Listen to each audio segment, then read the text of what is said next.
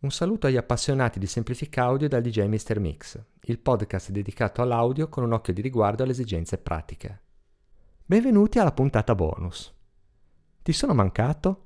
In effetti in questa puntata vorrei trattare un argomento che avevo citato strada facendo e di cui ti avevo promesso che ti avrei parlato. Poi ho seguito la lista e mi sono un po' perso.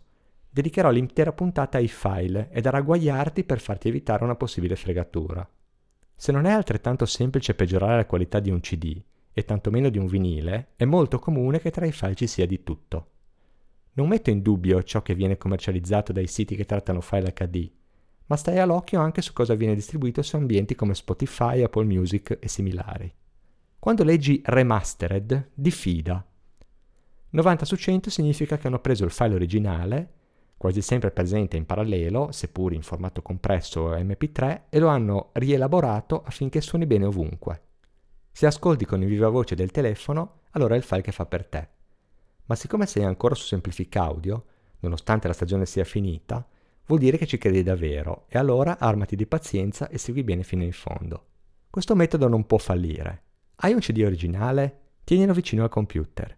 Cerca su Google e quindi scarica ed installa EAC, Empoli Ancona Como, che sta per Exact Audio Copy, se hai Windows, oppure XLD, xilofono liuto diapason, che sta per X Lossless Decoder se hai macOS. Metti il CD audio originale nel tuo lettore CD da computer, io ne ho uno esterno collegato al notebook.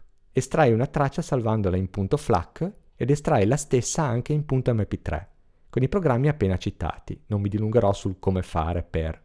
Poi cerca ed installa SPEC, Svizzera, Polonia, Estonia, Kazakistan clicca sull'icona a forma di maialino e trascina la traccia appunto FLAC. Vedrai il tempo in orizzontale e gli hertz, quindi la dinamica, in verticale. Dalla differenza tra i picchi più bassi e i più alti si capisce quanta dinamica c'è nella traccia, mentre dai colori si capisce il livello di volume. Tra il FLAC ottenuto dal CD e l'MP3 ci sarà un decadimento di dinamica e lo spettro sarà completamente reinterpretato.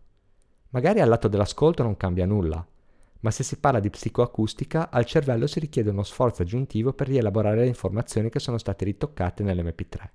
Tutto questo per dire che quando leggi il remastered, aspettati che abbiano ridotto la dinamica affinché il pezzo possa essere sentito anche con l'altoparlante del telefonino. Se ti interessa l'argomento, tempo fa scrissi un articolo riguardo alla loudness war. Lo trovi sul mio blog. La tecnica è la stessa, anche se non riguarda un recupero da analogico, ma un rimissaggio da digitale a digitale. Ti starai chiedendo il motivo per cui deteriorano il file di proposito. La risposta è nella dimensione finale del file.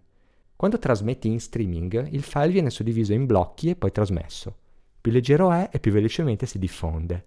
Non vorrei neanche pensarlo, ma ho il forte sospetto che qualcuno su internet ci appioppi dei file FLAC tirati su da MP3.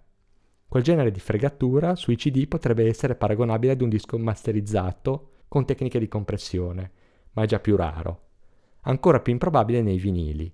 A meno che non ce ne sia uno rigato o maltenuto, la qualità di registrazione è quella. Tutto qui, non ho veramente altro da dire o da approfondire. Ti ringrazio nuovamente anche per avermi seguito nella bonus track. Non prometto nulla, ma magari volgerò verso qualcosa di più rivolto al mondo dei musicisti e dei DJ. Se mi riterrò mai abbastanza preparato sull'argomento, creerò un podcast un po' più tecnico di questo. Auguri di buona musica e alla prossima volta dal DJ Mr. Mix.